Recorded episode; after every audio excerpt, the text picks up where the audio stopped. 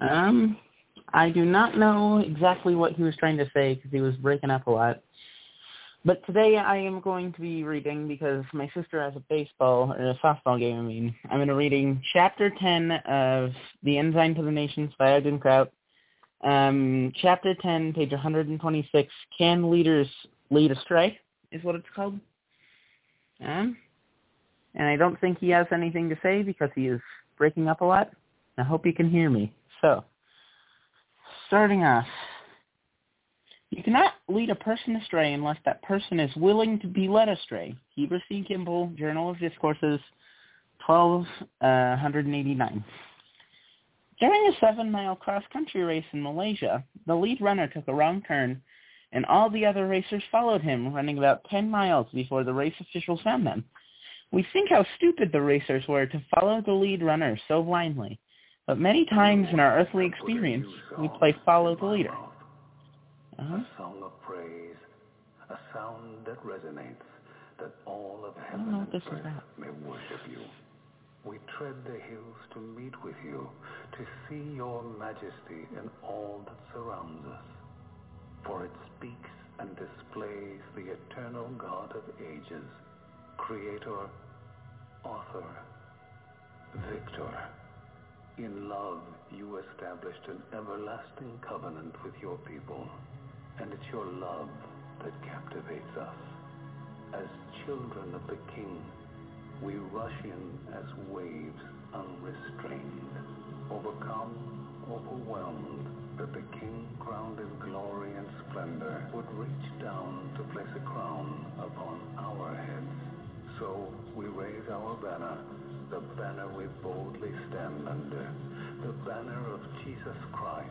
From dusk to dawn, from age to age, your praise resounds in all the earth. Deliverer, Redeemer, ruler of an everlasting kingdom that cannot be shaken. We trust in the name of Christ Jesus, the only King, forever.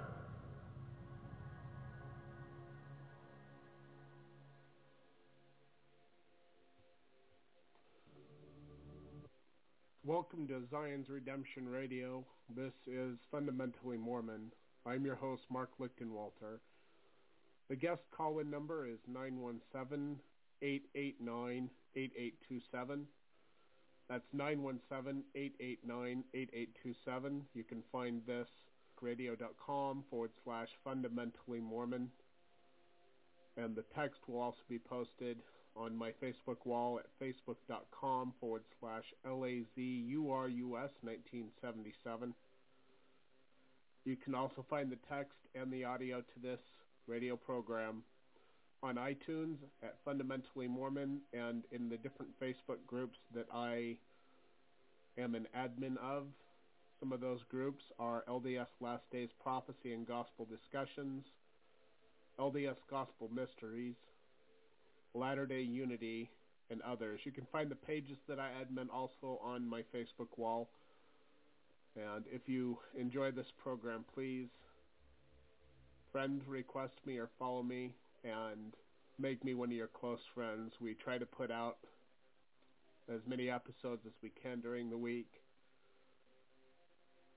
But I'm thankful for you to be here today. Let's get right into the reading today. We are going to be reading out of Ogden Kraut's books. You can find his books for free to read online at ogdenkraut.com. That's O-G-D-E-N-K-R-A-U-T dot com. That's O-G-D-E-N-K-R-A-U-T dot com. Today is the 14th day of June 2021. The guest caller number is 917-889-8827. Chat room is up and running at blogtalkradio.com forward slash fundamentally Mormon. Tonight we're going to be reading chapter 10 of the Holy Priesthood, volume 5, Can Leaders Lead the Church Astray, starting on page 126. We're going to try to get to 146. Tonight my son is going to be reading. Emmett, uh, using your mic. Hello, everyone. My uh, daughter gets all the attention. because she's doing the whole softball thing, and they had two games that were at eight o'clock at night. Oh, you're breaking up a lot.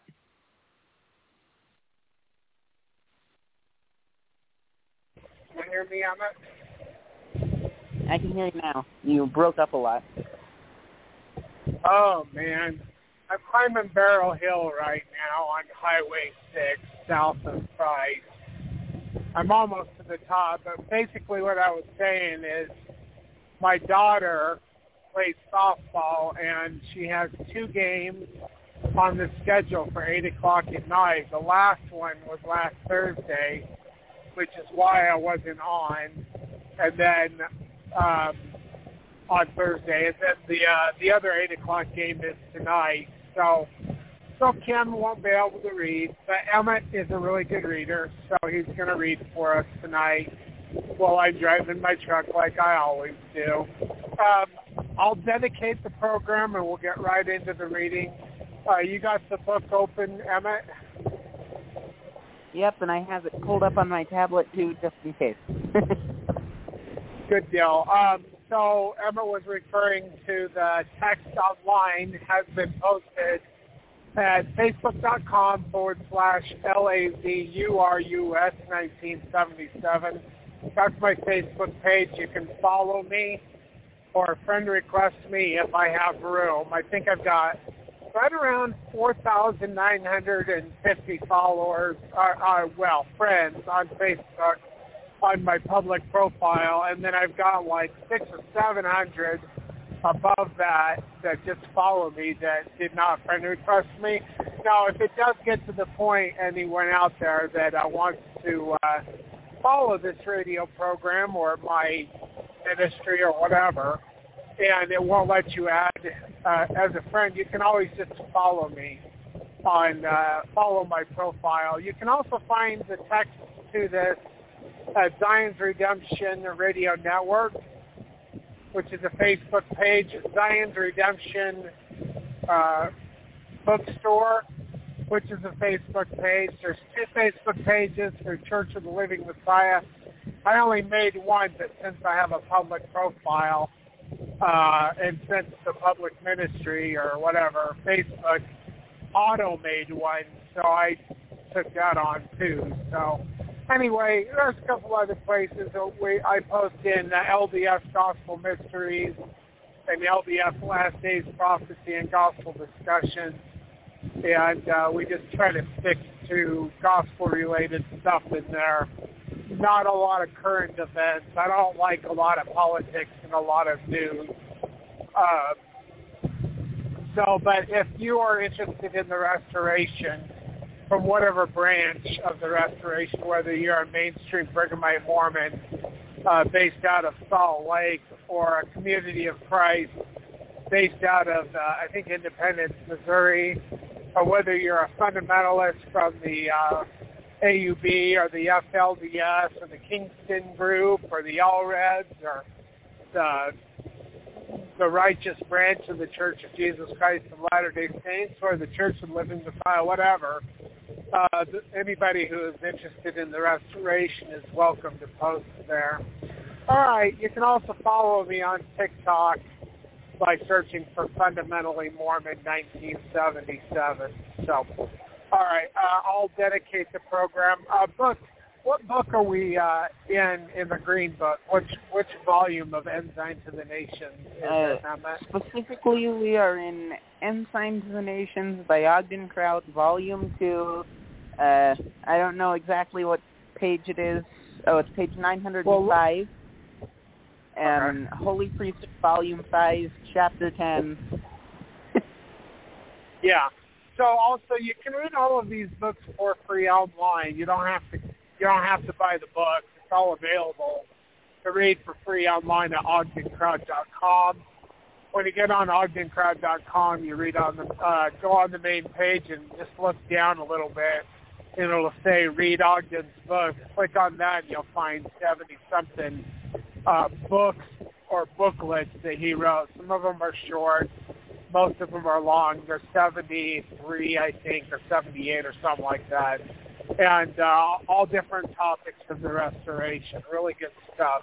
But basically, all Ogden did was uh, he read a lot. And he read like Journal of Discourses, Doctrinal History of the Church, Correlated History of the Church, uh, Brigham Young journals, Wilford Woodruff journals, like everything he'd get his hands on, as well as some other stuff that was more secular or even just religious.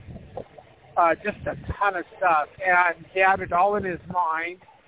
And uh, the first book he wrote was Jesus was Married and that started his career writing books for. Uh, and he was asked by David O. McKay to preserve true doctrine too. So, so he did it under church.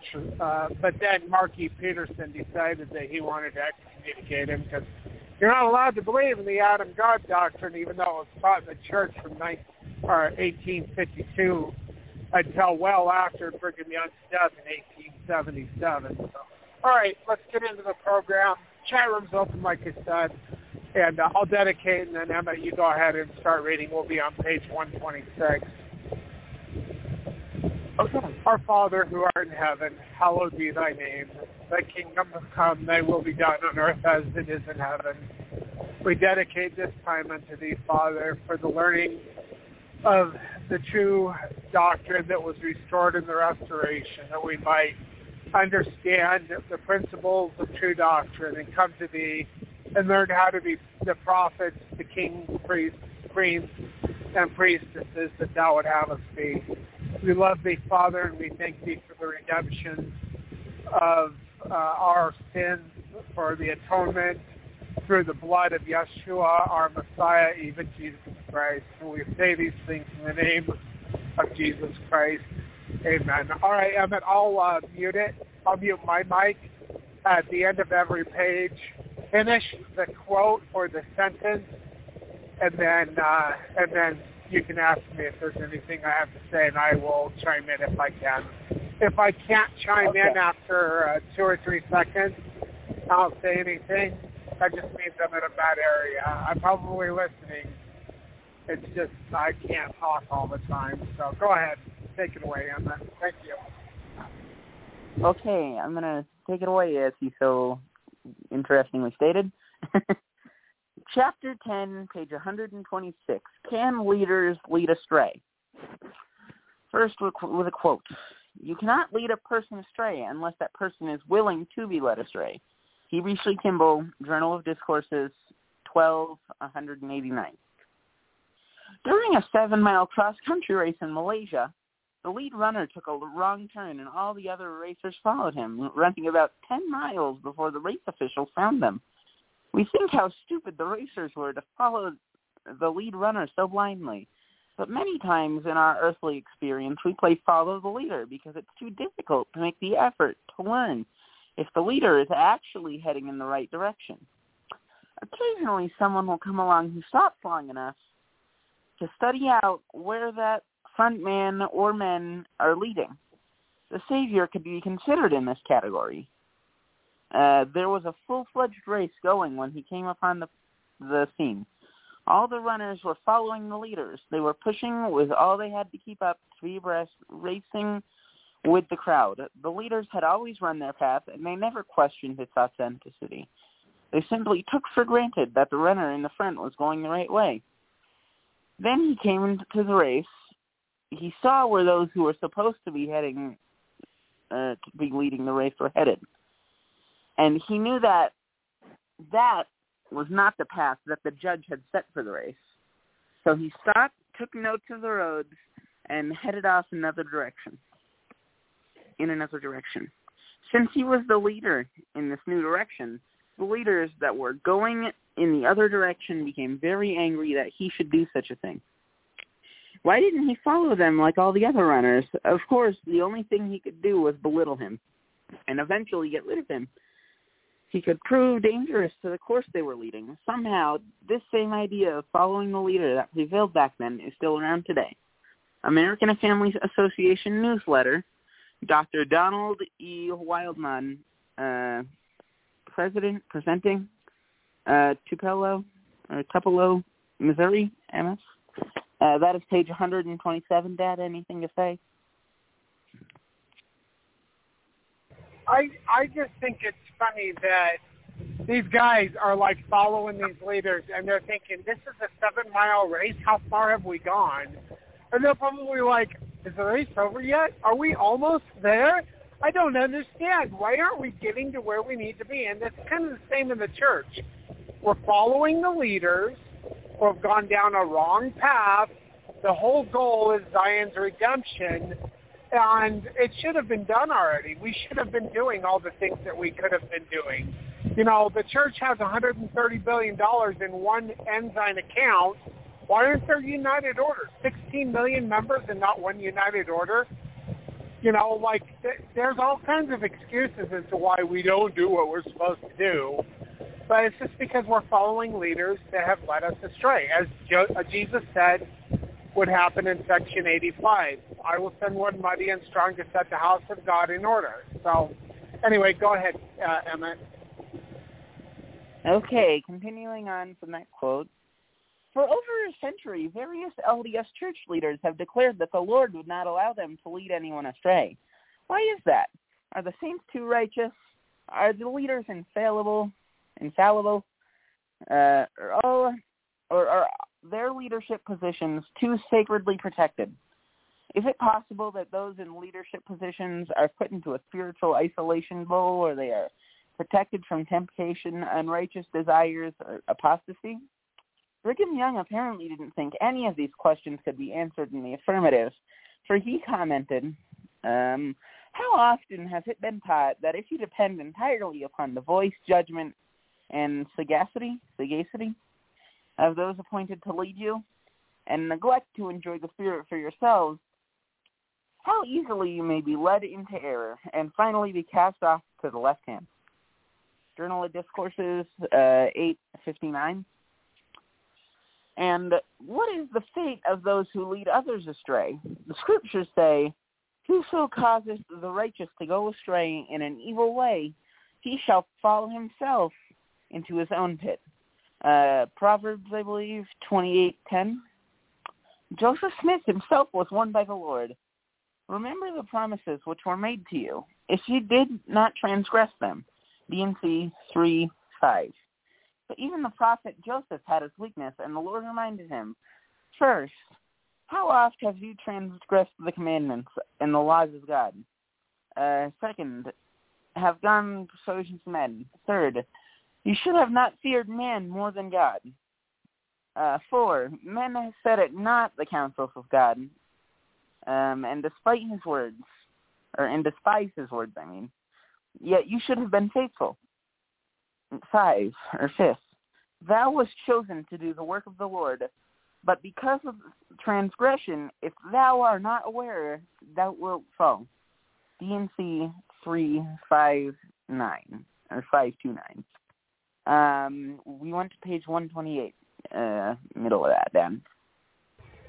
Yeah, so Joseph Smith in the Times and Seasons said if they contradict the Bible, the Book of Mormon, or the Doctrine and Covenants, he set them down as imposters. And we're talking about the Doctrine and Covenants during his lifetime, not the one after that that changed Section 110 uh, and changed or added 132 and other things. So, but and and the other thing too, so you've got a bunch of these quotes that are telling you not to trust people and to go to God and get your own, you know, revelation and, and that type of stuff. But the members of the church, they're following the leaders that are leading them astray, that are actually contradicting former revelation. And they even go so far as to say, we can't lead you astray. The leaders of the church could never do that. But it's interesting because out of the other side of their mouth they say, well, they're past leaders. And, oh, Brigham Young may have taught the Adam God doctrine, but he didn't really mean it, and they gaslight you. And they lie to your face with a smile on their lips, telling you all the things that they think you want to hear, because guess what? They want to be popular with the world so that they can get more converts and uh, if you look at it innocently, you might think, well, they just want to save people. But you cannot be saved in ignorance. But if you look at it the way I look at it, they want to be popular with the world so that they can gain more converts so that they can get more tithing to build up their vast financial empire. This church has hundreds of billions of dollars in assets and in liquidable uh, uh, finances in stocks and bonds building up Babylon the Great. But did you see them do anything for the, uh, during the pandemic to help people out with their billions and billions of dollars? I encourage people to look up on Google, Rabbi Google as I like to say, about the Ensign Peak account of the LDS Church and see what kind of trouble that they've gotten into because they just want so much money. And they say, oh, this is in 2019 before the pandemic. They said, oh, this is for a rainy day. Well, guess what? We had a pandemic. It was a rainy day. Why aren't you help? Where are your soup kitchens? Where are your united orders? You don't care about the saints. I'm talking directly to the leaders. You are wolves in sheep's clothing, which which the prophets have seen in the past, and it is so so interesting that the the suits you wear are made out of wool. Babylonian businessmen wearing wool suits. Go ahead, Emmett. Okay, continuing on. Uh, what Joseph Smith, the man who saw and talked with the Father and the Son, might fall? If he could fall, then how much more we more we need to be concerned about every subsequent president and apostle of the church. Immediately after the yeah. How oft have you trans? You're breaking up a whole bunch. I know. I'm in Wellington Cut. I think you skipped some stuff because weren't you on page 128? Uh huh. But um, I finished the quote. Um, the first thing it says after it is what Joseph Smith, the man who saw with the Father and the Son, might fall. If he could fall, then how much would we need to be concerned about every subsequent? I uh, see numbers. Section or page 128. I see how oft have you tra- number one, how often have you transgressed the commandments of the laws of God? Oh, number yeah, two, I, that was that was all part of one quote, so I finished that whole quote, and then. Oh, okay. I was like, right, I was confused about where you were at. Okay, I get it. All right, I'll mute myself. Thank you. Okay, yeah, uh, sorry about that mix-up. Uh, so it's like laid out as this list in a quote. So it looks like it's something separate from it, but it's a continuation of D&C 3, but it's verse 6 through 9. Uh, anyways, continuing on. What Joseph Smith, the man who saw it and talked with the Father and the Son, might fall? If he could fall, then how much more we need to be concerned about every subsequent president and the or, and apostle of the church. Immediately after the 1890 manifesto, a doctrine called the leaders cannot lead you astray was instigated. It was obvious that many people questioned Wilford Woodruff's issuing of the manifesto or issuing the manifesto. So to defend himself, he began to teach that doctrine by virtue of his position as president of the church. Lorenzo Snow supported the idea that when he presented, uh, he supported that idea when he presented the motion of accepting the manifesto of the church membership in that general conference. Uh, flipping the page over. Um, I move that recognizing Wilford Woodruff as the president of the church by virtue of his position to issue the manifesto, D&C, page 292, 1981 edition. The manifesto was signed September 24th, 1980. And within three weeks, President Woodruff said, the Lord will never permit me or any other man who stands as president of the church, president of this church, to lead you astray. Deseret News, October 11, 1890, part two or page two. Um, okay, that's the end of that page. okay, yeah. So something interesting about the manifesto Charles Penrose, uh, Penrose was the one who uh, who wrote the manifesto, which is a to whom it may concern uh, press release. They talk about a revelation, but the revelation was never given.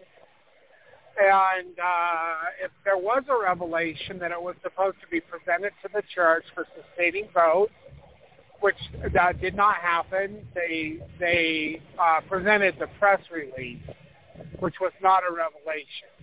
God doesn't say to whom it may concern. No, that's not how it works. Um, Charles Penrose and Heber J. Grant had been trying to get him to sign the manifesto before that, but there's something interesting that happened. In the 1880s, Jesus Christ came personally four times. I think once to Wilford Woodruff, the other times were to uh, John Taylor, and he said, "Don't give in to the Gentiles." do not give in to them. I am not rescinding these laws. But and the last one was received by Wilford Woodruff in either 1889 or 1890, and they were just going to play this game where they issued this manifesto. Now, something interesting, they continued to live plural celestial marriage and seal plural celestial marriages in the temple until 1910 when they had to do a second manifesto. It was a lie to beat the devil at his own game. His own game is lies. We don't do that. Anyway, but um, and then because the members of the church had been uh, had it beat into their heads so much by Brigham Young, Heber C. Kimball, John Taylor, and others that these these principles would never be done away with, which they should never have been done away with. A lot of members of the church had a problem they had a huge problem with it. So then Wilford Woodruff invents this other I'll never lead you astray. Okay, go ahead, Emmett. I'll mute myself. Page 129. Uh-huh. Okay. Page 129. In 1978, this doctrine was once again emphasized with the presentation of the next official declaration uh, Constituent Assembly, meaning all the leaders of the church, signed a statement saying they were recognizing Spencer W. Kimball as the prophet, seer, and revelator and president of the church in order to ordain the priesthood without regard to race or color. D&C, page 294. Neither of these official declarations were accompanied by a Thus saith the Lord revelation both were issued out of fear and pressure from the federal government. Explaining why he had issued that declaration three years later, or three years later, Woodruff said, I knew something had to be done to ward off the blow that I saw impending. Quoted in Way of the Master, uh, Marky Peterson, page 50. Uh, President Woodruff said that not a hand was raised against the manifesto. But at another time, he admitted there were many members of the church throughout, uh, throughout Zion, uh, who are sorely tried in their hearts or tired, I think maybe, uh, because of that manifesto. And again, I have heard of many who are tr- tried in these things. Uh, Deseret News, November seventh, uh, 1891. Once again, in 1978, there were many who tried in their hearts because of the church's compliance with political, political civil rights programs and pressures. Both official declarations, nearly a 100 years apart, were issued as compromises with the federal government. But the policies, or the politics of the government, I mean, has no place in religious issues, nor does the church have any responsibilities in adopting federal politics uh, both have become corrupting influences. To justify the church's leaders' actions, or the church leaders' actions, uh, the expression that the leaders can never lead the people astray has become very common during the last century. It sounds as though they were not sure of the direction they were going and needed to support each other. At the risk of overkill, consider the following 25 selections uh, proving this amazing phenomenon within the church. Um, before I continue those selections, because it starts a new quote, We passed into page 130. Okay, so um, the the Declaration or whatever in 1978 that actually contradicts former revelation. Joseph Smith said if they contradict former revelation, set them down as imposters. Brigham Young said that the Canaanites would receive the priesthood at the end of the millennium after all the other sons of God had the chance to receive it. And Zechariah in your Bible, in the last chapter, chapter 14, in the last verse, in the millennium, he says, and in that day, in the millennium, there will be no more Canaanite in the house of the Lord. Now, uh, that implies that there would have been a time when the Canaanites had gotten into the house of the Lord where they were not allowed to be. Now, uh, the doctrine is correct that you're not supposed to give the Canaanites the priesthood and that you're not supposed to give um, give them the endowments or the anointings or anything like that. And that has to do with who they were before the pre in the pre-existence. And I know that those things are true because I have seen a personal visitation or a vision of those things where I saw the rebellion in the heavens and Lucifer become Satan. And many people, actually all, almost all of the people went and they, um, they went with Lucifer. They thought his plan was better, and it was through ignorance that they did this. It was only the elect of God who saw that that Jesus Christ's plan was the correct plan.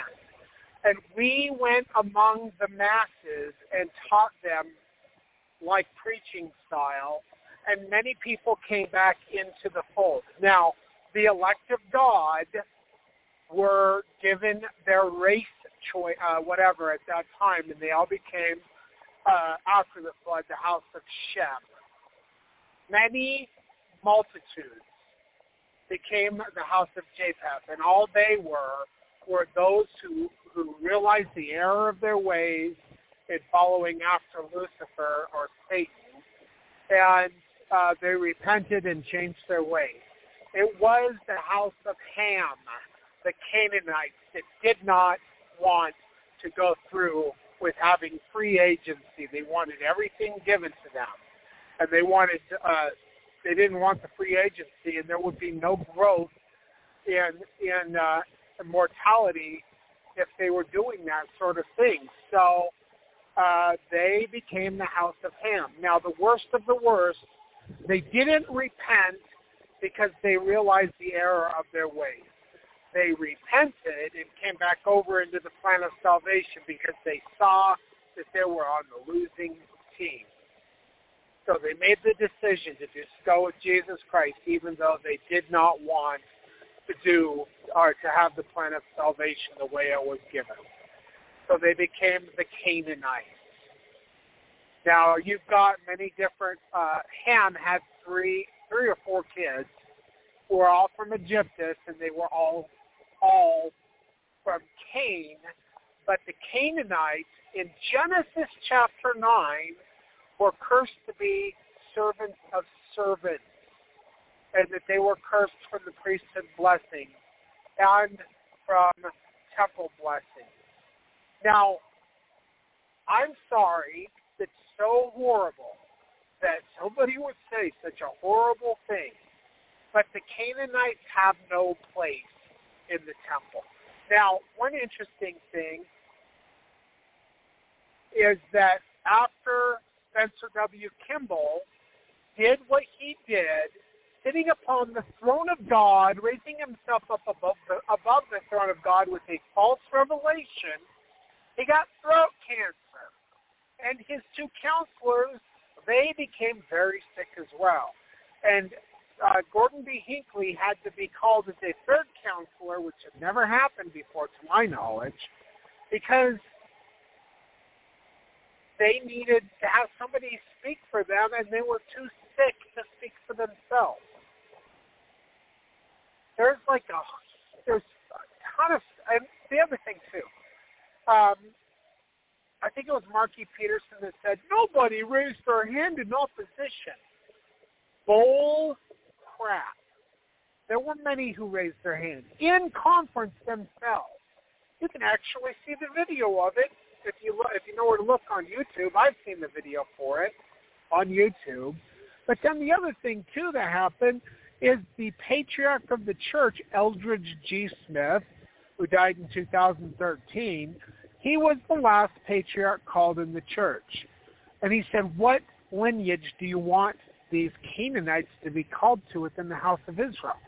They're not supposed to have a place in the house of Israel, only in that they can receive baptism and and those type of things and partake in the congregation, but they are not to have the priesthood, and they are not to be in the temple of God. And Zechariah 14 says he sees a vision of the millennium.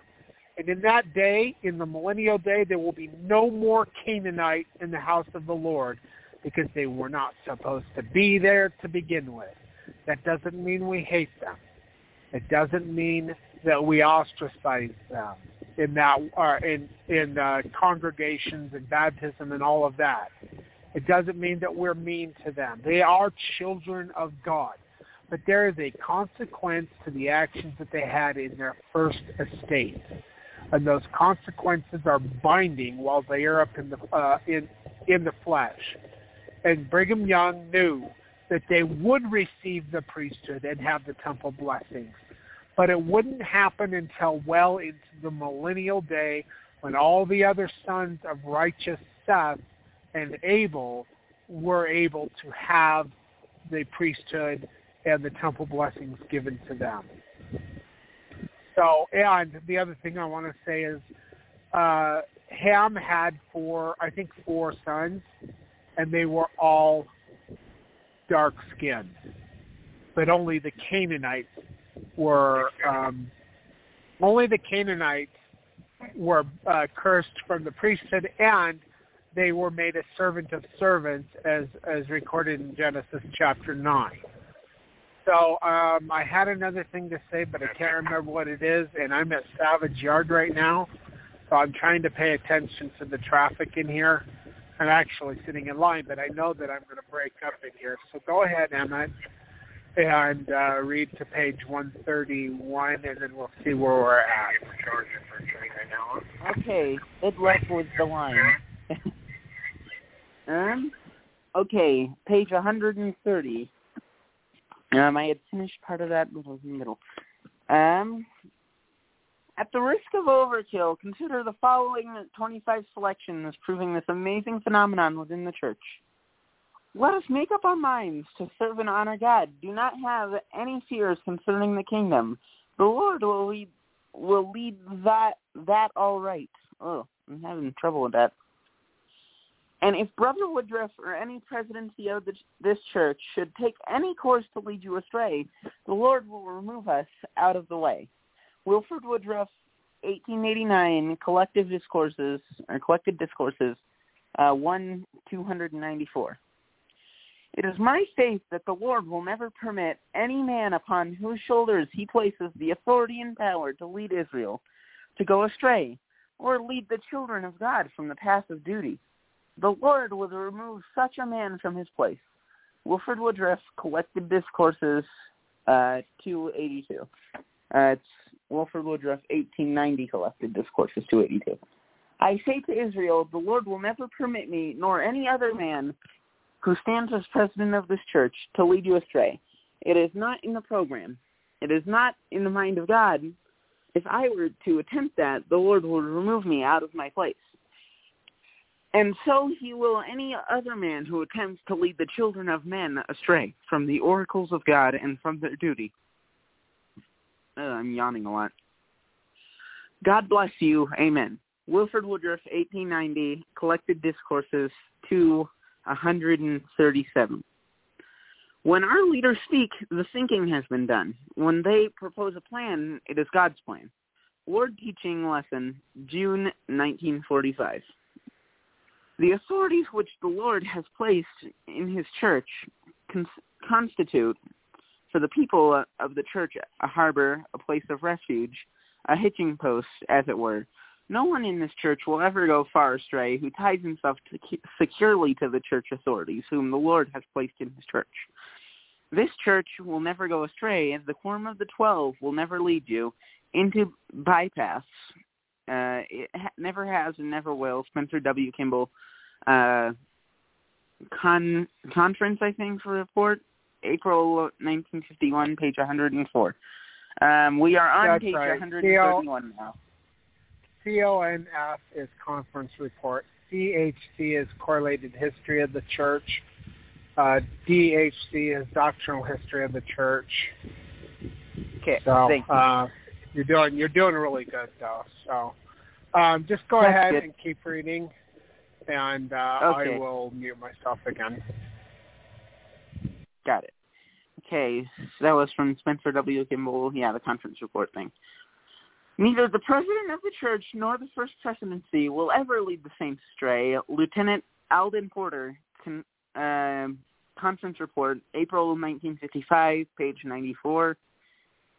Um, I say to all Israel this day, at this day, I say to the whole world that the God of Israel, who organized this church and kingdom, never ordained any president or pre- presidency to lead it astray.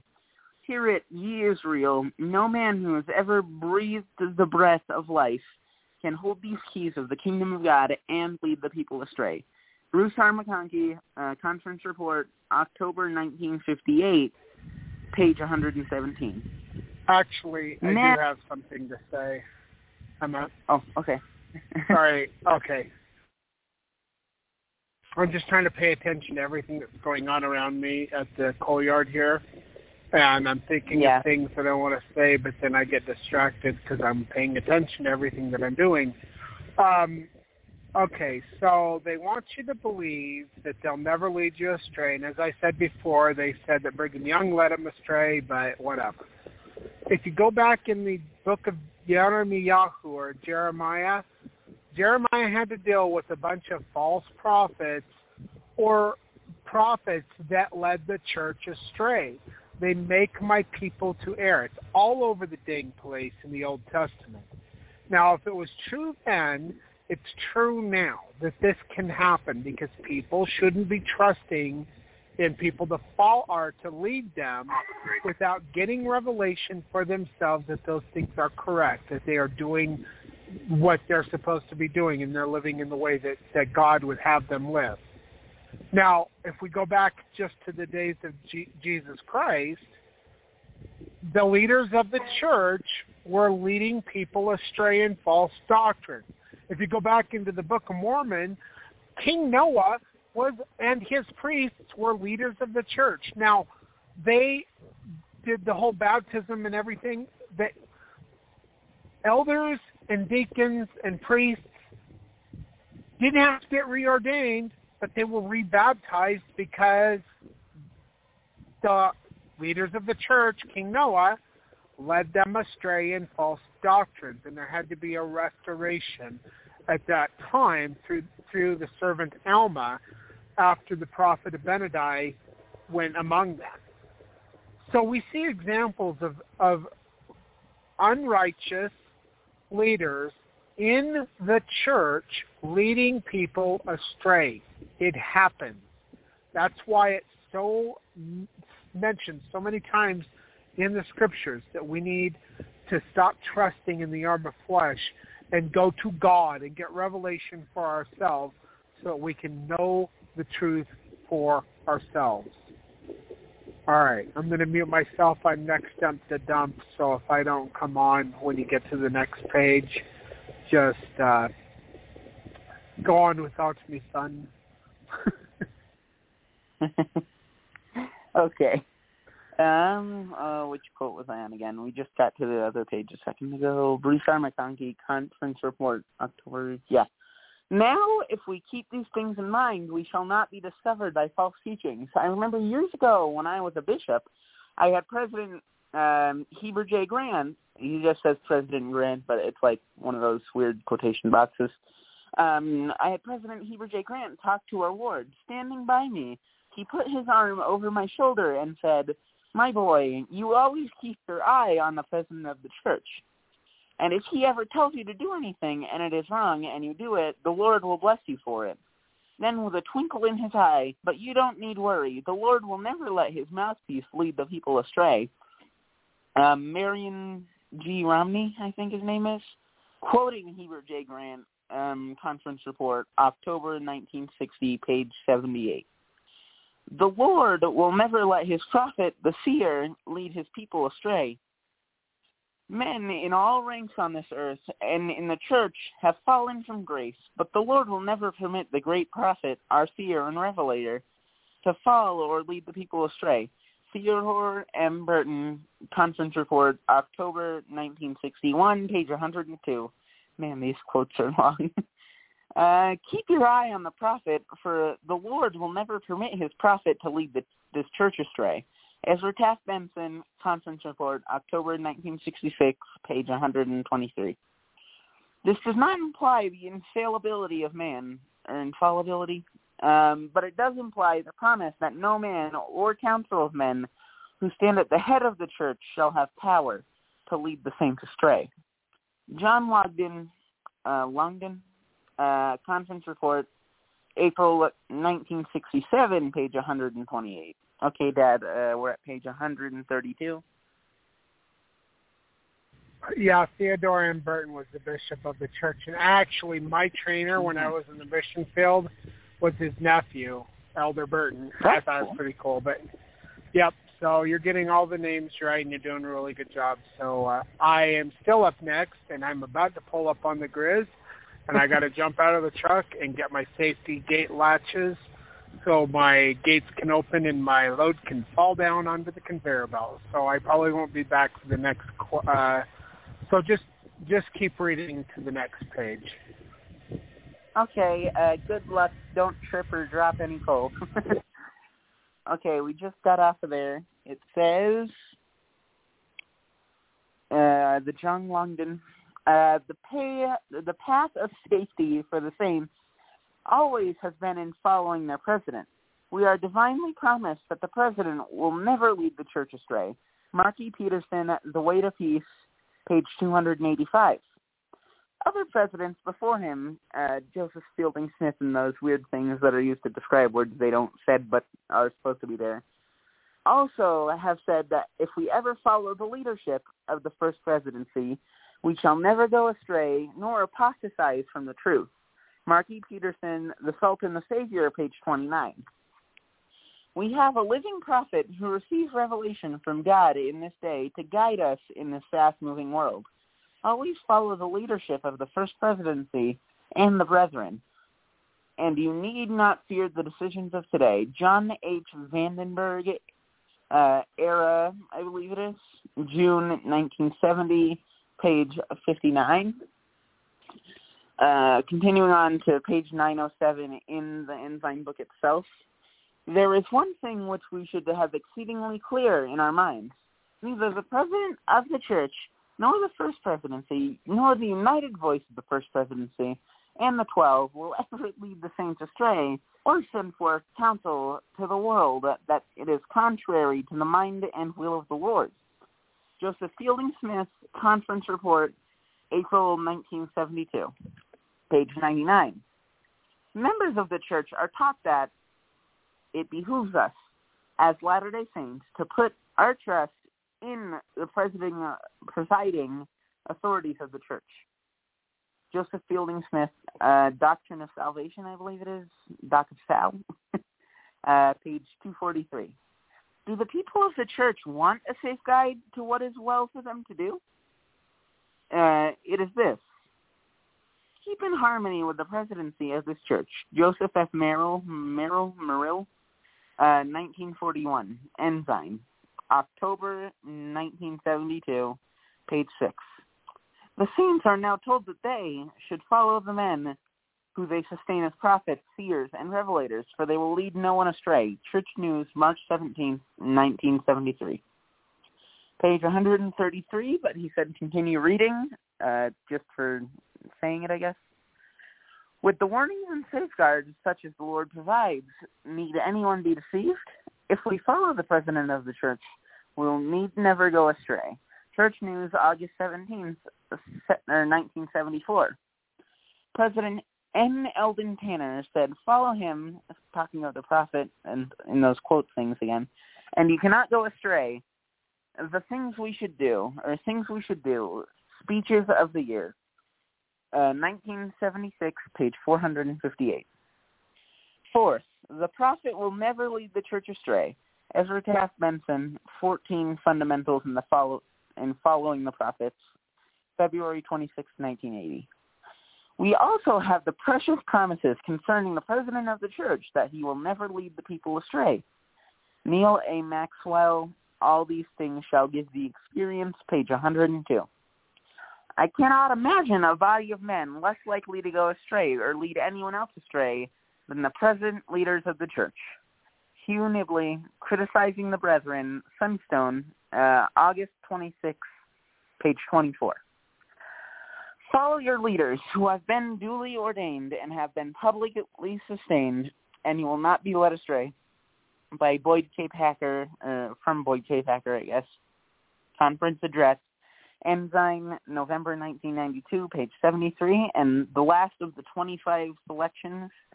Um, stand by the brethren, even if someday they are proven an error or inaccurate, it will be attributed to you for your righteousness, and the Lord will bless you. This is a basic principle. Ezra Taft Benson reported in Sunstone, December of 1994, page 32. Every dispensation has had its share of false prophets and teachers who have come along to oppose or betray the true prophets. This was the case even at the time, or the case even at the time of Christ and his apostles. The prophet Joseph Smith stated as fact, false prophets always arise to oppose true prophets. Uh, teaching of Prophet Joseph Smith, the Prophet Joseph Smith, page uh, 365 and he could have added false teachers as well. It seems to be a continual pattern that exists as a test for the people. Um, we are on page 134, which is why I sort of stopped when I said teachings of Prophet Joseph Smith, because it says, like, the page in the quote, so it says teachings of Smith, and then it says page, but then it says the page number, and then, like, a bunch of stuff. Anyway, Dad, are you there? Yeah, yeah, go. Um, okay, let's see here. Um, okay, so there's three different versions of prophets. You've got your false prophets, and you got your true prophets, and then you got your fallen prophets. Prophets who were true prophets, who why did they fall? Because they departed from the path of God to the point where they began to do things that they ought not to have done ba- or Balaam, I think, is one of the one of them. You know, there's uh, there's a couple of different places in the Old Testament that talk about the fallen prophets. I, if I wrote the scriptures in my life, I could tell you, I could tell you about many fallen prophets. But then you got false prophets too, and they will come along when God raises up a true prophet. Joseph Smith correctly stated that that Satan will raise up false prophets at the same time, and he does. And um, they will look so very close to the truth, and they'll say so much. Hold on. They'll say so many things that are so close to the truth, and they'll even give you truth. But at key points of doctrine, they will lead you astray. They will tell you lies like, for instance, Section 124. People that know about it know about it, but they know what they think they know, but they don't know what they should know. In Section 124, Jesus tells Joseph Smith, build a temple whereby the Most High can come, that he, not Jesus, can uh, restore the fullness of the priesthood with Okay, so now we've got these false prophets who want to bring up one section 124 and say, look, the church has fallen. And Jesus, he was supposed to come to the temple because he took the Melchizedek priesthood away from the people. And you read that or you listen to them say that and you read the text and you're like, oh, that's really interesting. It says it right here. If you read it closely, it's Jesus Christ. And Jesus Christ says, build a temple to Joseph Smith in my name, in the name of Jesus Christ, because this is the Church of Jesus Christ, where the Most High can come to other end. That he not Jesus, can come and restore that which was lost unto you or that which was taken away. Even the fullness of the priesthood. Now here's another thing. It's the Father that is going to come, not Jesus. Now in order to come into the presence of the Father in his flesh, to come in his very presence, not a vision and not a dream, but he had to come, lay his hands upon the people's head to give them the fullness of the priesthood in order to come into his presence, you have to have the Melchizedek priesthood to come into his presence. You cannot come into his presence or you will be destroyed. You will not be able to withstand the presence of the Father without having the protection of the Holy Priesthood uh, correctly given to you. So, in order to come into his presence, you had to have the Melchizedek priesthood. And Jesus was saying, build a temple where he can come dwell there and that he might restore that which is lost unto you. If the Melchizedek priesthood had been taken away from the people, as Denver Snuffer and others had, uh, want to say, you would not be able to come into the presence of the Father to get the Melchizedek priesthood because you got to have it before you get into that place. Now, Joseph Smith also taught that all of the great prophets were ordained by God himself. And they were. I was ordained by God himself. I had the Melchizedek priesthood given to me by a man who was old as dirt. He was like 90-something years old, and he gave me his priesthood. He's in my line of authority through the LDS church. So I had the priesthood. And then I went into the, or I didn't go into the presence of the Lord. He brought me into his presence. He caught me up in the flesh, and I knelt down before him, and I had the Melchizedek priesthood to come into his presence. Because you can't come into his presence unless you have the priesthood. See, and then Denver Snuffer says other things too. It goes along with the lies of Catholicism and the Roman pagan hijacking of early Christianity with the whole Easter morning, Sunday morning resurrection, which is a lie as well. And I gave him so much leeway, even though uh, we were invited to a restoration conference, and when he found out I was going to be one of the speakers, he and Adrian Larsen, according to my friend who has since passed, he called me up and he said, Denver Snuffer says that if you're invited to the conference that he won't come. Why? What is he scared of? Well, he's scared that I might expose the lies uh, that he is uh, promulgating. So I wasn't invited to that conference. I was disinvited. I was one of the first, if not the first speaker that they asked to be in that conference. And then when Denver Snuffer came along, okay, but I still was like, well, maybe he just doesn't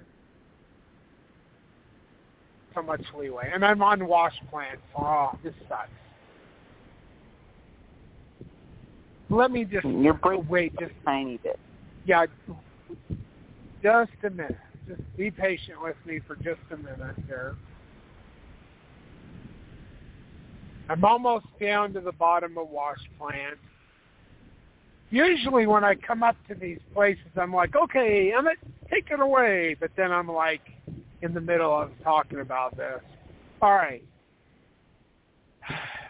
In the spring conference in Grand Rapids, or not Grand Rapids, Grand Junction, Colorado in 2019, Denver finally slipped because of his arrogance and his lies. And he said that God showed him right at the beginning of daylight on Sunday morning that Jesus was resurrected. Okay, well that's interesting because in the scriptures it says Mary went there while it was still dark on the first day. Now what Denver boy doesn't understand is the day starts at the end, uh, like right now. The sun just went down. Guess what? It's a new day. That's when the day starts at sunset, not in the middle of the night and not in the morning. Hebrew understanding is night and day. It is the sun sets and you've got a new day. The Sabbath started on Friday night because the sun set and it lasted until sun or Saturday at sunset. That was the Hebrew Sabbath. And by the way, that still is the Sabbath. The Lord's Day starts at sunset on Saturday and it ends at sunset on Sunday because Jesus Christ was resurrected shortly after sunset on the first day of the week, which is the Lord's Day. The church, the early church met at night on the Lord's Day after they spent all day in synagogue on the Sabbath. All right. Um, let me think here. Oh yeah, so Jesus said, "One sign do I give, the sign of Jonah, where I will be in the belly of the earth for three days and three nights." Now you can't say, "Well, he died shortly before sunset on Friday, so that counts as a day, even if it's only 20 minutes." And then Saturday counts as a day, even if it's only 20 minutes. And then Sunday counts as a day like I don't know. I just I don't get the logic. It's because Constantine, who hijacked the early Christian church, didn't understand that you have annual Sabbaths, high Sabbaths, and weekly Sabbaths. So when he reads that, you know, they had to get him on the cross shortly before the Sabbath began, it was the Sabbath of unleavened bread. It was a high holy Sabbath of unleavened bread, which in the year 28, which is the year Jesus Christ died and was resurrected, was on a Wednesday. Put into the tomb shortly before sunset on Wednesday during the time when the Passover lambs were being slaughtered for the Passover. And this whole Last Supper thing being Passover, no the rabbis in that day had a rehearsal meal the day before Passover began. That's why they didn't have lamb at the Passover because it wasn't a Passover. It was a rehearsal. The Last Supper was a rehearsal. Jesus Christ was put to death shortly before Passover began on Wednesday, Wednesday during the day when the Passover lambs were being slaughtered for the Passover meal or Pesach. He was in the tomb Wednesday night to Thursday night, Thursday night to Friday night, and Friday night to Saturday night. Three days and three nights. And when Mary, uh, they got him in the tomb, so, okay, so you got the 24 hours, Wednesday to Thursday, no markets open. It's a high holy Sabbath on Friday, before the weekly Sabbath, Sabbath began, she was able to go and get the things that she needed to anoint her husband's body for burial, which she did. But then they had the weekly Sabbath, so she couldn't go to the tomb during the Sabbath, uh, Friday night to Saturday night, so she went shortly after sunset on Saturday, and there were two guys standing there that she did not understand were angels, but they were, and they said, why are you looking for the living among the dead? He is not here. He is risen. Saturday night. She went back in the middle of the night and uh, oh, and she was in the garden tomb the next day, and Jesus was like, during the day, where have they taken my husband? She's seen two angels, but she didn't know because be not forgetful to entertain strangers, for thereby some have entertained angels unaware. So anyway, but yeah, she he was resurrected on Saturday evening at the end of the third day and the third night. Anyway, go ahead, Emmett. We're on page 134. I'll mute myself. Okay, uh, I got a couple of questions that I'll have to ask you later, but I want to continue with the reading right now. Um, continuing on, um, Duane Crother, Crother, who has given considerable study into the gifts of prophecy and revelation, wrote in his book entitled Thus Saith the Lord, the revelatory gift can be lost if an individual does not abide in Christ. The scriptures contain numerous warnings that prophets and revelators can and do fall into wickedness, wickedness and cease to be the moral instrument for the revealing of God's will. The danger that a prophet might fall is most clearly demon, demonstrated by citing the many warnings and conditional promises revealed to Joseph Smith in the Doctrine and Covenants. As part of his system of checks and balances, the Lord also revealed in the Doctrine and Covenants provisions for examining the conduct of general authorities, including the President of the Church, should they fall into sin and error. The idea that a prophet will never lead the church astray is not a scriptural teaching. It appears to have originated with a revelation given through Joseph Smith to Heber C. Kimball in 1842. As Heber wrestled with a serious challenge to his personal testimony, the Lord said that if I see that there is any danger of his apostatizing, I will take to him myself, or take him to myself. The concept evolved in the few instances where it was quoted by intimate acquaintances of Elder Kimball. In the evolution, the emphasis shifted from the Lord removing those who do wrong to leaders not leading the saints astray. It was not a revelation foretelling the future course of the church, but rather a specific promise made to one particular individual. Thus saith the Lord, Crowther, Crowther, or however you pronounce that name, page 93. Okay, we're on page 135 now. Duane Crowther. And the reason why I brought up all of that before is because Denver Snuffer actually came out and said that God sent an angel to show him the resurrection. And this happened at the very first light of Sunday morning. And I know that he is a liar because I have seen the resurrection and I have seen the Garden of Gethsemane. God has showed me many things. Why I know what I'm talking about. But I can also show logic in it, like I just did. So I gave Denver all kinds of passes, thinking maybe he's one of the other witnesses, because God calls many prophets. It's just that many are called and few are chosen. The same, and I love this about Denver Snuffer. The same years that I had my things happen to me, he had the things happen to him in those same years. Like it was amazing, and I was like, "Oh, God's gonna." No, Joseph Smith correctly taught that when God raises up a true prophet, that Satan will bring one up too, and he'll be so very close to the truth, except for there'll be false prophets. They're there to be, uh, to be Judas goats. That's all they are. He's nothing more than a Judas goat. And what really pisses me off about Denver Snuffer is he has a huge following of people, and he's telling them, oh, we shouldn't gather right now. God never rescinded the command to gather. But we shouldn't do that, right? We should just wait.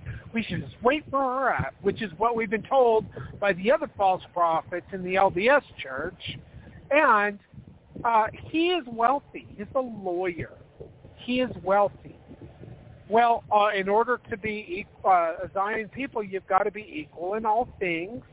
Okay, so he's got to give up his Harley Davidsons and his nice fancy cars and like have a little bit more uh, humility and and you know and and have a united order. But they don't do it because he is not a servant of God. He is just trying to get people to follow him because he is nothing more than a Judas goat. And all a Judas goat does is they train up this goat to lead the sheep into the house of slaughter. And then right before they go into the chute where they get killed, the devil that, that led the Judas or had the Judas goat lead the sheep, he gets taken out and the, the sheep get pushed into the freaking door and they get mur- or they get slaughtered. That's all a Judas goat is. He leads the people astray. Anyway, um, I'm going in Sunnyside Deaf. I will be able to hear you, but I will be cutting out, so I will mute myself. Okay. Um.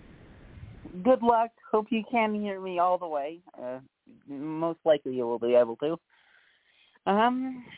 Ironically, this book by Duane Crowther, Crowther, uh, I keep forgetting how to pronounce it, was banned from the LDS bookstores. Comparatively, few faithful men and women will ever prove themselves worthy to receive the promise of calling an election sure. The Lord promises them only that they will not be allowed to sin so far that they will lose the reward, or that reward. That promise has nothing to do with a particular church office, only with an individual's worthiness, and he is still subject to weaknesses, poor judgment, and failures. An incident occurred in 1985 that shattered the theory of church leaders not being led or leading others astray.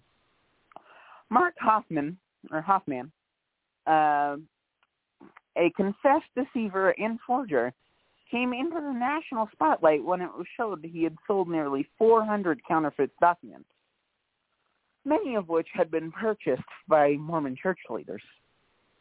Uh, I keep yawning. A noteworthy example was published in a Salt Lake newspaper showing one of Hofmann's transactions with the current leaders of the church. This following photograph appeared in many newspapers at the time Mark Hofmann sold the bogus Anson manuscript to the church leaders. Uh, N. Eldon Tanner, President Spencer W. Kimball, Marion G. Romney, George B. Hinckley and Boyd K. Packer accepted the bogus manuscript as genuine. Uh, Gordon, 100 Gordon, Gordon B. Hinckley, not George. Uh, oh, I read the different name. Uh, yeah. Gordon B. Hinckley. Go ahead. I, I said it. Okay, but we're on page 136.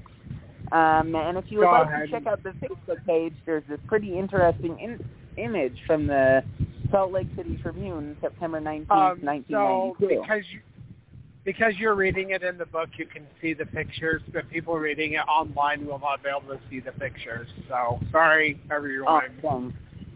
Yeah, all it is Uh, is they're all sit, uh, they're all standing around a table looking at this forgery that that Hofmann did, and he was a gifted forger. This guy, oh my gosh, they still they still Yeah. cannot tell what some of his forgeries with all this, this technology that we have, they still can't tell which ones are true and which ones are false. It's just by his word. Yeah, just because he sold true true documents as well, but he also sold forgeries, and the church paid out millions to this man for these forgeries. That and the picture that Emma's referring to is they're all standing around a table, and all these church leaders are looking down at this document because they're really interested in what this Anton letter had to say. And it was a lie. And the guy went on to murder people to try to cover up his lies. And he's sitting in the Utah State Prison. I think he's still alive.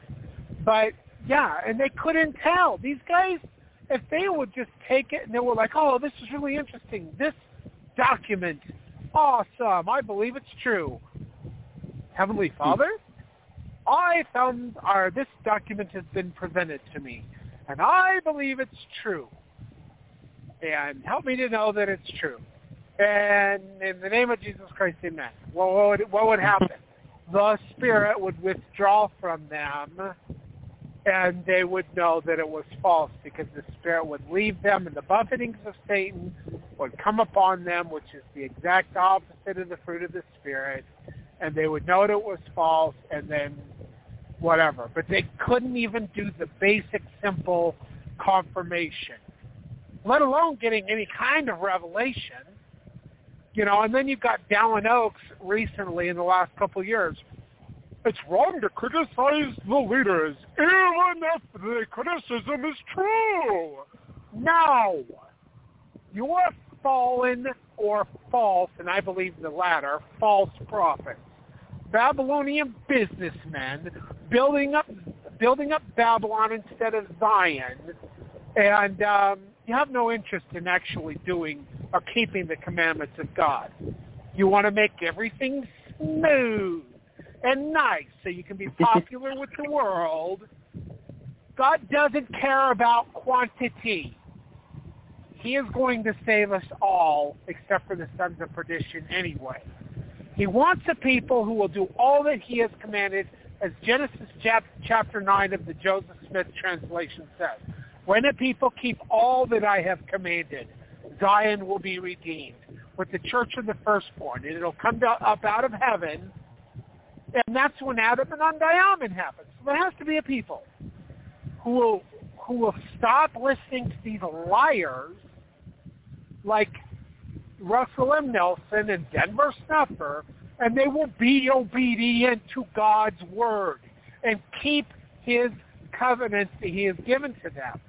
That they will live the law of consecration with united orders, plural celestial marriage, and the law of adoption, which is also done away with by Will, Willie Woodruff back in 18, the 1890s. And all the other things. You've got to be obedient if you want Zion to be redeemed. And Jesus ain't coming back until Adam Adam comes back, and Adam doesn't come back to Adam-ondi-Ahman until there's a people who will be obedient. Because the church of the firstborn doesn't come out of uh, down out of Zion till Zion comes down out of heaven. So, yeah, just you're following that those leaders that led that seven mile race and they made a wrong turn. So it doesn't ever say how far they ran. It just says from the turn, after 10 miles, seven mile race, they're still running, and they were like, "Where are you guys? Where are you guys going?" Well, we're just following the leaders. So we're not going to the right place. And finally, somebody was like, "Hey, uh, the judges said that this was the correct path, so I'm going to follow it." And uh, whether that guy said to other people, "Hey, uh, those guys are going the wrong way. How about you follow?" Because he's racing, right? He doesn't. He's like the only guy running across the finish line, and everybody else is like, "Where's all the other people at?" Go find them. After ten miles of running a seven-mile race, they finally were found. Right? That's that's like myself. I see the correct path because God has shown me the way, and I have studied the scriptures for myself to see that the way that the leaders are going is not the way that the judge has declared that we should go. And in Hebrew, when that happens, those people are in iniquity. Yeah, they are. Go ahead, Emma. Man, I gotta say, it's kind of funny knowing that the longest race ever run that was seven miles was ten miles long. um, ten years after Hofmann's exposure, two Salt Lake Tribune articles recap the major events. Pertinent excerpts follow. Uh, among Hofmann's first forgeries was the Anson manuscript, Anson, I think, um, which he said he found folded in old, in old Bible. The brittle and yellow document seemed to contain ancient characters copied by church founder Joseph Smith. Hofmann traded the manuscript to church leaders for $20,000 worth of other valuable documents in 1979. Nobody noticed that Hofmann had used Elmer's glue to paste the document into the Bible. His finds began to cast Smith and other early church leaders in the unflattering light of charlatans and folk magicians. Um, page 137. Uh, keep going, Emmett. Okay. One of the dozens of people duped by Hofmann's forgeries was Gordon B. Hinckley, not George. then the second counselor in the church's first presidency and now church president. For $15,000, Hinckley bought a letter from Hofmann supposedly linking church founder Joseph Smith to money digging and magic, which went against traditional Mormon accounts. In 1985, the church enlisted Steve Christensen, Steve is like in parentheses, just as Christensen in the original, um, to act as a mild middleman, or as a middleman, um, to buy from Hofmann the documents of Willem, Willem McLean, or McLellin, a former Mormon apostle who became one of Smith's harshest critics. Mr. Hofmann missed several deadlines for producing the collection and cashed a $185,000 signature loan secured by Hugh Pinnock, Pinnock uh, a high church official. Christensen issued an ultimatum.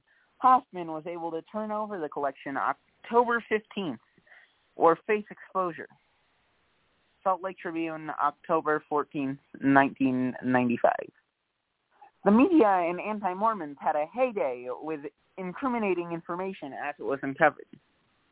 Mr. Hofmann was well acquainted with the former church archivist Donald Schmidt and sometimes met with Gordon B. Hinckley of the church's first presidency. Hinckley and Apostle Boyd K. Packer often gave approval for the church to, perf- to purchase Hofmann's documents. Tracking the White Salamander, Tanner, page 49. The Salt Lake Tribune, October 21st, 1985, stated that Gordon B. Hinckley admitted that the church had bought 40-some documents through Hofmann. According to the Deseret News, on April 12, 1986, the number was nearly 10 times that amount. According to the Salt Lake Tribune, April 12th of 1986, Mormon officials have released the descriptions of almost 400 documents, and the court records received as traded or bought. On 1980, reported Senator W. expressed gratitude to Brother Hofmann for his recovery. 38. I think he might be out Okay, I think I think you're actually breaking up where you're sitting in the house. Me? Yeah, Really? I don't know. Maybe I don't usually break up right here, but um so uh you can watch a documentary on Netflix about the Hofmann forgeries, I think it is, on Netflix. It's it's fascinating. It, very interesting. And it just came out this spring, I think it was. Uh, you Yeah, I know, for anybody who's interested. Yep. So anyway, um, I am going up the mine road, so I might even just cut out and have to call back in. There's a four mile gap where it really sucks, but I will call back in as soon as I get the other side of this little path that I have to go through. So uh, I will interrupt you as soon as I get to the other side. okay. Um, I think Okay. it might have just been the spot I was sitting in because I had one bar over there. Um, anyway, Oh, okay. continuing on um, page 138. To have the church prophet, seer, and revelator give his endorsement to this forger opened the door and made it easy for Hofmann to lead others astray. As a result, several people were financially devastated, and some professionals ruined because of forgery transactions with Hofmann. Hofmann's financial enterprises became increasingly lucrative for him. The Anthon transcript, or transcript, oh my gosh, I'm saying manuscript and transcript at the same time. Um, the Anthon transcript sold for $25,000. The Salamander letter netted $40,000. The McLellin collection, $185,000. And hundreds of other items brought in or brought Hofmann a very profitable income. But as a result of his criminal dealings with various LDS church departments, Deseret Book closed their Ridge book department. BYU Special Collections now has a very limited budget, and the church archives accepts only donated items, all of which could have been avoided had there been true prophets to detect this false prophet and expose him as a fraud. It was indeed a devastating experience for church leaders and a blow to church members who thought their leaders could not be led astray. Even non-members wondered how LDS church leaders could be deceived by phony documents pertaining to their own doctrine and history. I have one bar again, so I might be cutting out. Uh, another twist of events resulting from the Hofmann case revealed that when church leaders were preparing to buy the McLellin collection, it was discovered that the church already had that collection in their possession, and it had been there since 1908. Pleaded guilty in a plea bargain. Prosecutor Jerry or Gary, uh, G-E-R-R-Y, or said the plea bargain left unanswered the question of whether the LDS Church played a part in getting the case resolved without a public trial. Otherwise, the church leaders would have been brought into a very embarrassing public trial. Page 139. To say that leaders cannot go astray supports the principle of compulsion and lack of free agency, two concepts that disrupted premortal life. Why shouldn't leaders be allowed to make poor choices, even bad ones? Shouldn't they have that experience so that they can learn what others' temptations are like? To say that church leaders cannot go astray is not even scriptural. Scriptural. Nowhere did the Lord tell people to follow leaders instead of him. Jesus never told the people to follow Peter because he would never go astray. He instead exhibited his personal weaknesses. What if people had followed Judas because he was a chosen apostle of Christ? If the president and other leaders of the church cannot go astray, why have current leaders cease to follow their pre- or their previous leaders? Spencer Kimball, Mark Petersen, Bruce McConkie, and others have accused Brigham Young of teaching false doctrine, which is the same as saying that Brigham Young was leading the people astray. If Brigham Young could teach false doctrine, then by the same reasoning, we know the present leaders can do the same. Men have weaknesses because they are mortal men. Prophets, seers, and revelators are also men, for as the prophet Joseph Smith said, a prophet was only a prophet, or was a prophet only when he was acting as such. DHC, uh, I don't remember which one that is, 5 to 65. Uh, a seer is only a seer when he acts as such, and a revelator is only a revelator when he receives revelation. uh, hold on.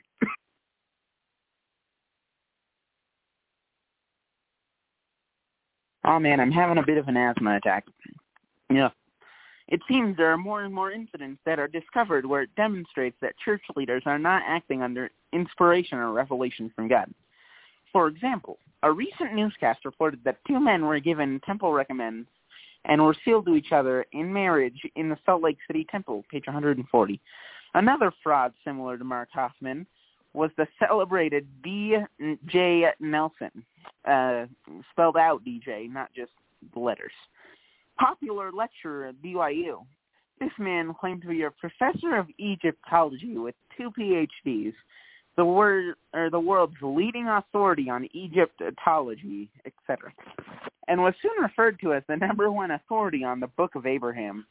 Christian churches gladly accepted his denunciations, denunciations of that manuscript, and anti-Mormons quoted him extensively, especially Jerald and Sandra Tanner.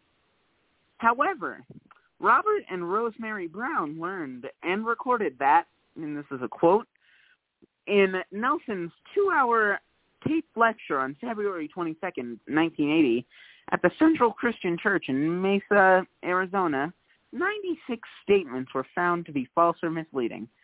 Um, they lie in wait to deceive, Volume 1, uh, page VI.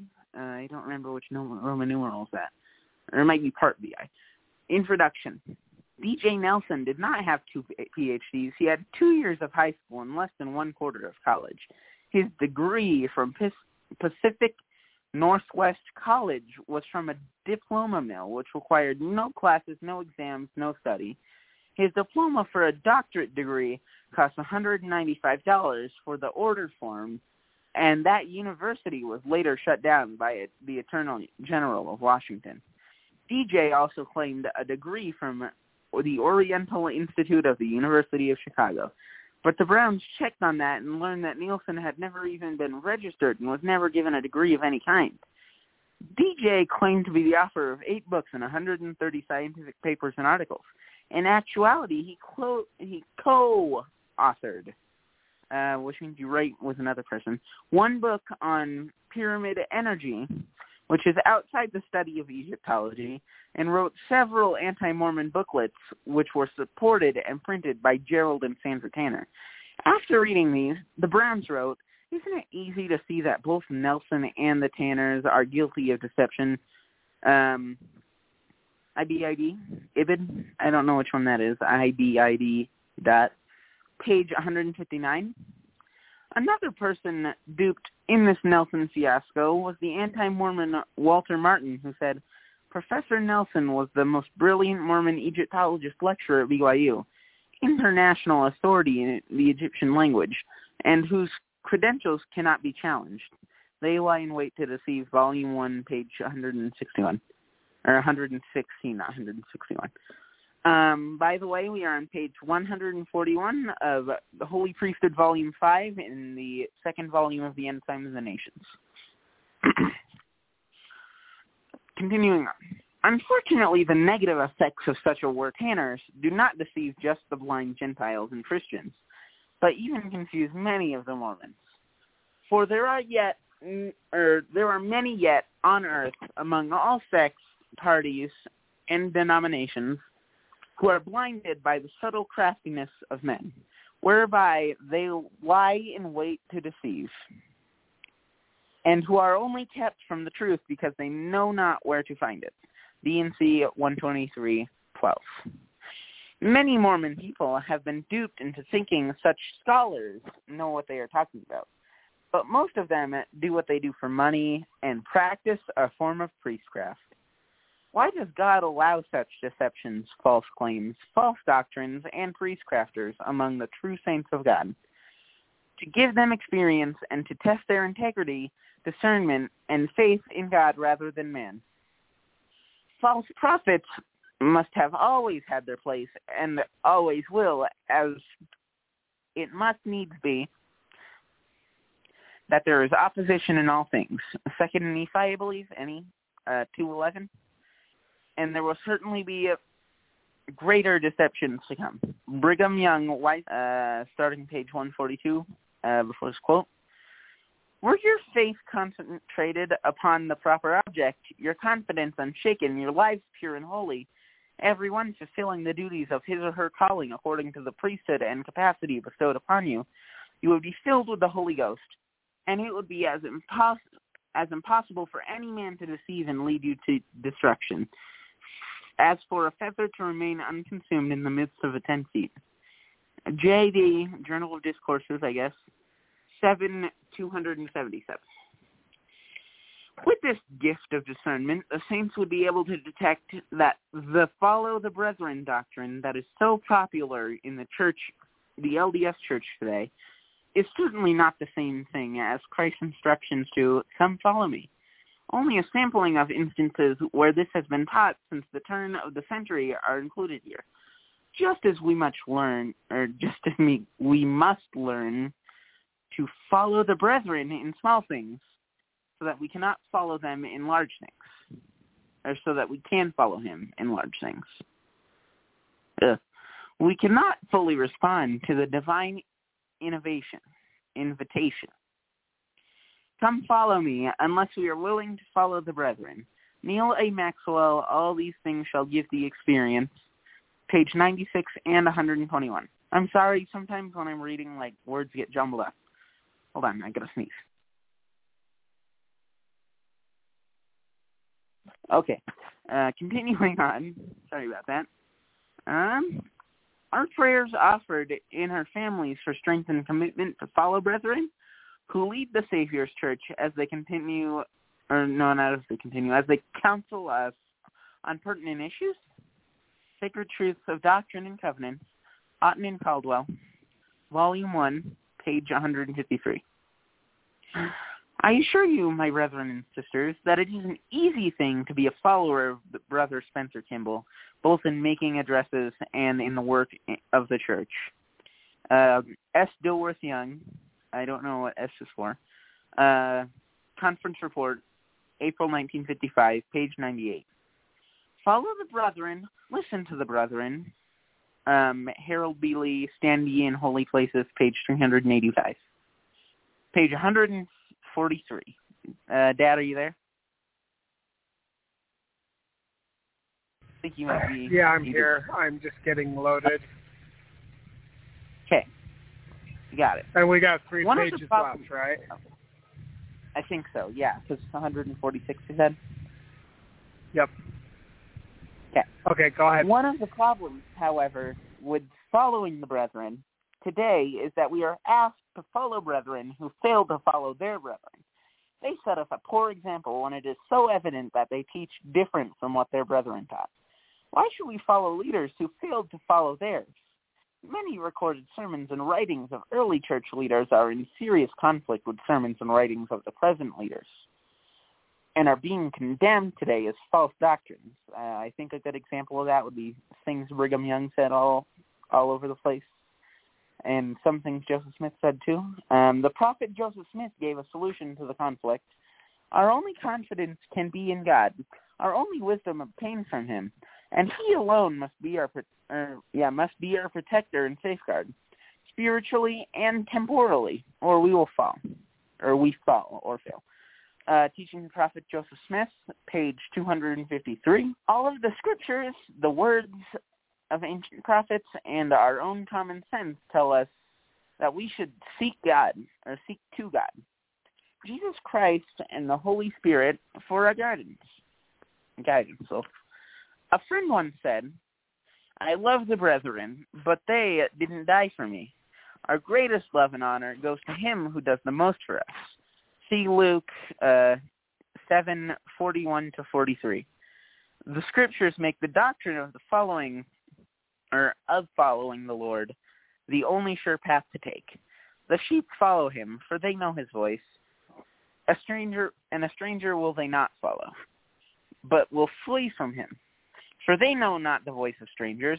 Verily, verily, I say unto you, I am the door of the sheep. All that ever came before me are thieves and robbers. But the sheep did not hear them. I am the good shepherd, and I know my sheep, or and know my sheep, and am known of mine. John 10, 4 to 5, 7 to 8, and 14. Ye believe not, because ye are not of my sheep. And as I said unto you, my sheep hear my voice, and I know them, and they follow me. And I give unto them eternal life, and they shall never perish, neither shall any man pluck them out of my hand. John uh, 10, 26 to 28. And we are on page 144. Yep. Okay. Um, if I don't get down before you're done with the reading, just preview the next chapter by reading the first page. Uh, one oh. thing I wanted to say before uh, before I go into the void here is um, in the Old Testament there was a prophet who was told specifically by God what to do, and then another prophet was told to tell that one prophet to do something different, to test the prophet to see if he would be obedient to God or just trust in some other guy. Well, he trusted in some other guy who was also a prophet, and God allowed him to be destroyed because you don't trust in the flesh, you trust in God. You do what God says. And uh, I know people who are prophets who were told to do certain things, and they didn't do it, and they had the curse of God come upon them. You know, and they they got revelation from God Himself. So, uh, you know, if prophets can deceive prophets to test prophets, how much more so can they deceive the sheep? And go ahead. Okay, uh, continuing on, if I can find where I was, we just flipped over to page 910 in the End of Nations book. If we follow the Lord, we are promised eternal life. If we follow impostors, we are not his sheep and have no promise. So many sheep today, however, are following blindly without recognizing and following the true shepherd. The following illustration has a strong message uh, it's a picture of a bunch of sheep and someone in there saying, excuse me of them. Um, it says, out of harmony, many are called, but few are chosen. Um, page 145. It is easy to see that the black sheep is the only one going the right direction and the only one that may be saved. Yeah, there's a black sheep somewhere in the middle of the picture going against the flow, and it's like a whole bunch of sheep walking off a cliff, and there's a black sheep going the opposite direction saying, excuse me again. Um, yeah, this is an illustration. okay, anyways, continuing on. It's easy to see that the black sheep is the only one going in the right direction, and the only one that may be saved. He is not following the crowd because he is an independent thinker, and not or and not a blind follower. Actually, the single black sheep should be white, and all the others should be black, or and all the others black. Brigham Young summed up the situation very clearly.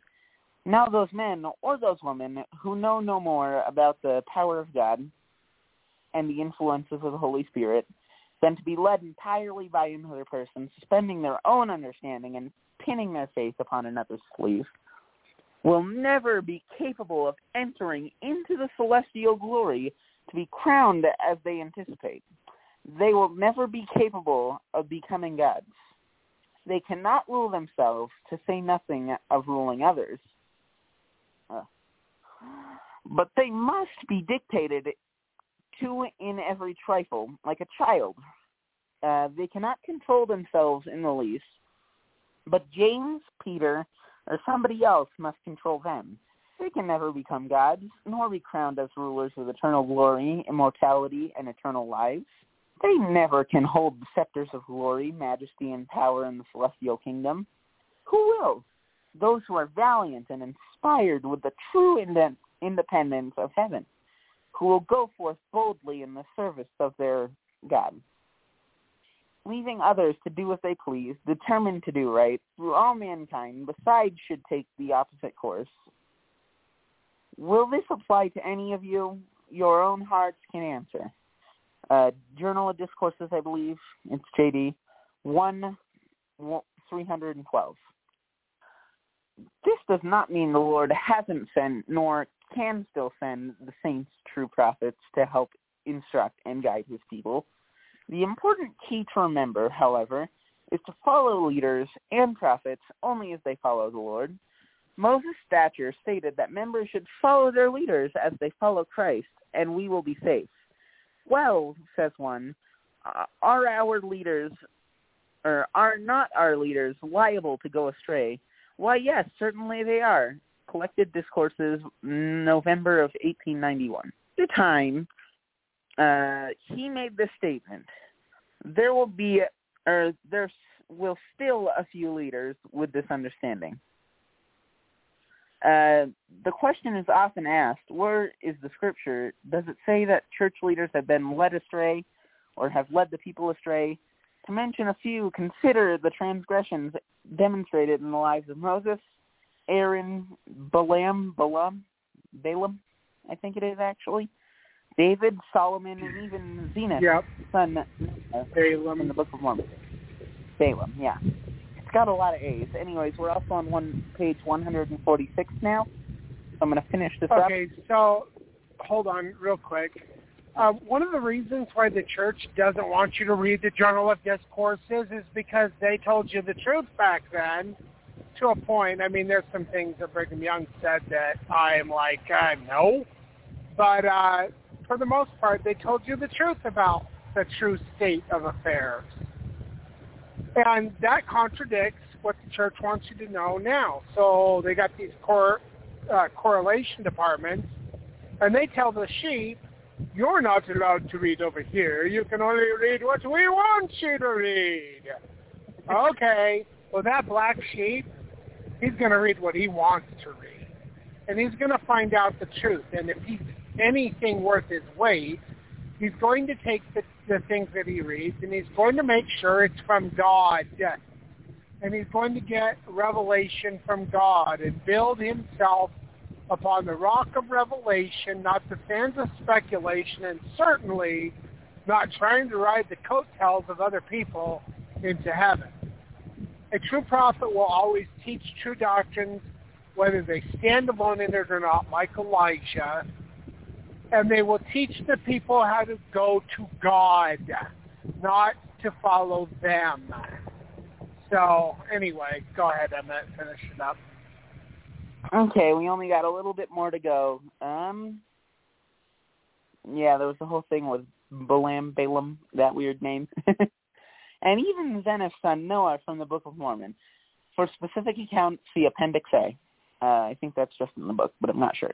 And of course, the examples of Cain and Judas could also be mentioned here, but their cases are discussed elsewhere in this book. If any of us realize that we are being deceived and led astray, we should ask ourselves, is it because, one, our faith is not sufficient nor properly directed? Two, our lives are not holy and spiritual enough. Three, our emphasis is too much on the things of this world. Four, we are not using the holy priesthood as we should. Five, through our own sins, we have invited such deceptions into our lives. And lastly, six, we have followed our fallible leaders blindly. Our only sure guide is to hold the, to the iron rod and follow the eternal word of God. Now we are on page 147, so I'm going to leave it to Dad. Okay, the phone lines are now open for anybody who wants to call in with, with any questions or comments. Emmett, just read one more page for the preview for the next chapter along with the title to that page. Right. Okay, chapter 11, the need for devils and false prophets. There is evil in the world, and there is also good. Was there ever a counterfeit without a true coin? No. Brigham Young, Journal of Discourses, 7, 240. It is sometimes difficult to understand why God created such a beautiful world and then allowed evil, sin, and wickedness to have so much domain over it. Where does this evil come from? Isaiah records this answer. I am the Lord and there is none else. I form in the light and create darkness. I make peace and create evil. I, the Lord, do all these things. Isaiah, I believe, 45, 6 and 7. But why does God put evil on the earth that he created? This has been the great mystery to both Protestant and Catholic scholars, and there are very few good answers. Bible scholars have comment, commented, to what extent physical sufferings are the necessary means to greater good is? However, a great question. Oh, uh, Bible uh, dictatings, I think, maybe discourses, maybe page two hundred or three hundred and twenty-nine. Of this problem, some have been embittered. Embittered. Uh, Zondervan, uh, Encore the Bible, I think, ENC. God is against evil, but its existence is often a stumbling block to believe in a God of love. Uh, the illusionary Bible discourses, uh, dictating, I don't know, 147. And Dad, that is the end of page 147, beginning of 148. Okay, good deal. All right, so we don't have any callers. I just dropped off for a second because I was at the top of Barrel Hill.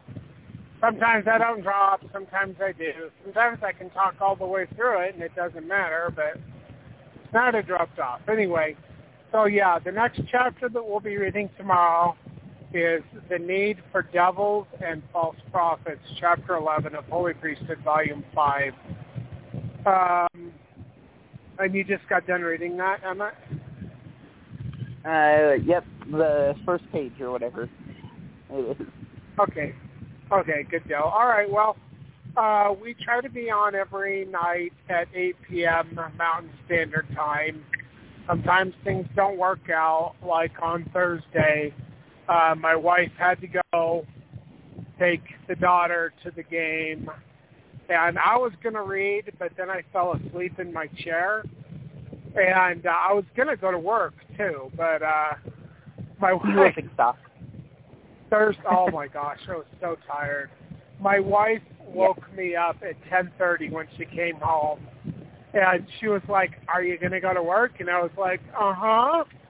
So it was it was the extra sleep I needed. And that night, I was able to pull a 14-hour shift from 11:30 when I finally rolled out of the yard hotel about 1.30 p.m. And then after that, I was like, okay, I'm to do a radio show tonight. I'll be fine. And that obviously didn't happen because that night I was like dead to the world again. So, I mean, these things do happen. We try, if this was just a regular podcast, it wouldn't matter. But since we're trying to have a radio show, it kind of does matter. And I do try to, to do what I say I'm going to do. But it's like I told my boss the other day. I pointed at my head. I said, this thing right here wants to do so much more than this thing right here pointing at my body wants to do. I'm just tired. I'm only I'll be 44 at the end of this month. But if you know anything about my life, you know I have lived a very hard life. And this body is not very happy about what I've been through. so Excuse me. All right. Well, Emma, I will call you right after the radio show. Do not hang up until the music stops, and then go ahead and hang up when the music stops. And uh, okay, is Mom home yet? Goodbye. Just barely. I think they're getting here. Um, okay. Cool. I'll say like goodbye or something when the music's done. oh, hold on, hold on. No, don't say anything when the music's done. Just mute yourself. You had some questions when I was saying things. Do you remember what any of those questions were? I remember a couple of them. Uh, I only really like distinctly remember one. Why did they have like a? It was talking about Passover. Why did they have a rehearsal Passover before it? Is there any reason particularly? Why do they have a rehearsal? Yeah, uh, I just wanted to know because it seems like an interesting oh. concept. Okay, well, um, Passover is supposed to be done in a very specific way, and you only do it once a year. The rabbis lead the Passovers, oh. and so they wanted to make sure that they went over everything the way it was supposed to be done, so the next day they would have it fresh in their mind. But a lot of people think that Jesus' Last Supper was the Passover, because there are things in the Passover that are very interesting, that are very like they're similar to what a Passover is. And the only reason for that is because it's the flipping rehearsal, and that's what they did. They still do it. Uh, they're still Pharisees. They're called rabbis. They're Orthodox Jews. They still do it um, on the correct day, on the correct day of the month, uh, according to the Hebrew calendar, which we can find in the Old Testament. And the reason why there was no lamb is because it was the rehearsal meal. Jesus Christ was the Passover lamb. They slaughtered the lambs during the time Jesus was being crucified. And he was in the tomb on uh, right after sunset when the Pesach or Passover meal was supposed to be like started he was in the tomb because he was the Passover lamb. He was also the first fruits, which is the next, uh, the first day of the week after the weekly Sabbath, after the high and holy Sabbath, when he said, touch me not, for I have not yet ascended to my Father, but go to my brethren and say unto them, I ascend unto my Father, your Father, my God, and your God, because uh, he was the first fruits, and he was presenting himself as a resurrected being on the first day of the week, just like the first fruits is supposed to be done. Um, you know, so anyway, did you have any other questions? Not currently. Uh, I think that's everything. Okay. And uh, we like to do Passover. Um, we don't like killing the lamb or the goat because you can use a goat as well. And we actually have a herd of goats, which are the biggest pains in the butt. But I love goats. I love goats, and I like the way they taste. Uh, well, if they are properly prepared. But I don't like killing anything. I cry every time I have to kill an animal. I hate it. But um, you know, for people that think it's brutal or inhumane, when you properly kill a Passover lamb or goat, It has to be over 10 days old, but not more than a year old at the time of Passover. You take the last one that we did, I held the baby. It was like two weeks old. And I comforted him the whole time. And I took the blood vein or the artery in his neck in my fingers and held it and then a very, very sharp knife made an opening in the uh, artery and we held it until it went to sleep. And it did not cry. It was in a very loving place, very comforted.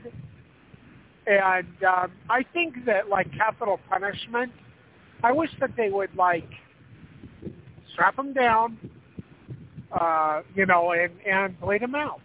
Like it hurts a little bit, but it's not cruel, inhumane, and uh, whatever, you know. But I was just thinking about that the other day because uh, on my YouTube channel, fundamentallymormon.com, or no, fundamentally Mormon YouTube channel, or youtube.com forward slash user forward slash God is my compass. I've been uploading old radio shows that are about to come off of iTunes. In fact, I'm uploading two of them right now as we speak on my other phone. And um, I was just listening to it, and I was thinking about that because they were talking about capital punishment. So um, and there's something to uh, to that that we'll, we'll not get in right now. But I read a whole book on it a couple of years ago called Blood Atonement. So, and I don't agree with Brigham's blood atonement, but uh, there is a thing about blood atonement. I mean, Jesus Christ atoned with his blood.